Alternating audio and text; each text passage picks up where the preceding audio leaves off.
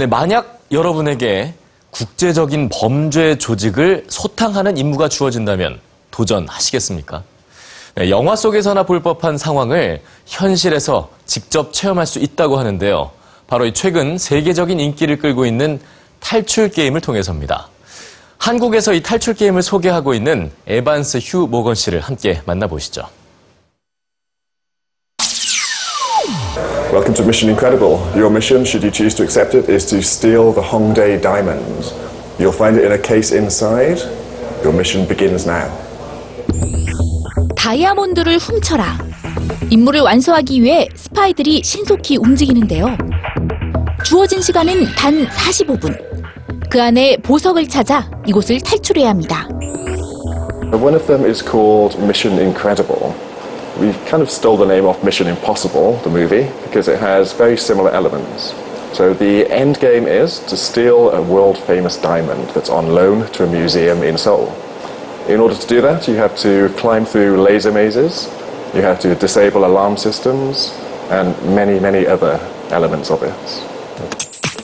최근 전 세계적으로 유행하고 있는 일명 방탈출 게임인데요. 영국에서 온 휴 모건 씨는 이 게임을 홍콩에서 처음 접했습니다. 이후 다양한 종류의 탈출 게임을 경험하면서 그중 가장 재미있는 게임을 선택했고 한국에 도입하기로 했는데요. 얼마 전 홍대 거리에 맛있는 음식과 5차원 탈출 게임을 함께 즐길 수 있는 복합 놀이 공간의 문을 열었습니다. I think it's got the two elements that most Koreans love doing in their spare time. So, of course, role playing games, computer games, huge in Korea.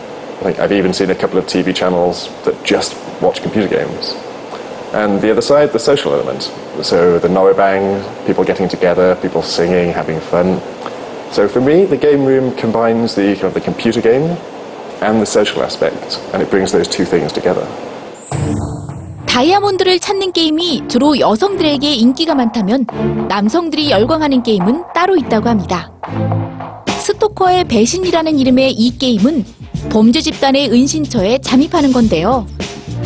여러 가지 단서를 풀어나가면서 서울을 위험에 빠뜨리려는 범죄자들의 계획을 막아야 하죠. And the fact that there's no language involved in this game. So you can be Chinese, Japanese, Korean, English, Spanish. It makes no difference. There's no language involved. There's just a few numerical figures in there. So it makes it easy for anyone to play. We promise we will not kill you in the games. 성공률은 고작 15에서 30%. 40분 안에 탈출하는 사람은 거의 없을 정도라는데요. 꽤 어려운 게임이라며 웃어 보이는 그는 사실 영국의 세계적인 유통기업 테스코에서 근무하던 평범한 직장인이었다고 합니다. 그런데 어떻게 이런 일을 시작하게 됐을까요? I got travel hungry. So I gave up. I left. I traveled around Europe. I traveled around different parts of South America. Uh, when I came back from doing that, I decided I didn't want to work in an office anymore. So I took up scuba diving, which used to be a hobby, and I turned it into my job. So I became a master instructor, and I traveled first of all to Tunisia. 이후 멕시코와 뉴질랜드, 호주 등을 여행하며 새롭고 다양한 모험에 과감하게 도전하는데요. 흥미로운 일을 찾아가는 여행은 그의 삶 자체라고 할 수 있었죠. I think probably for the last 15, 20 years, my job has been making people enjoy themselves. So, scuba instructor, teach people to dive, always fun. Bars, restaurants, try to make people have fun. I gave up stability for doing something that I enjoy, and I've never regretted it.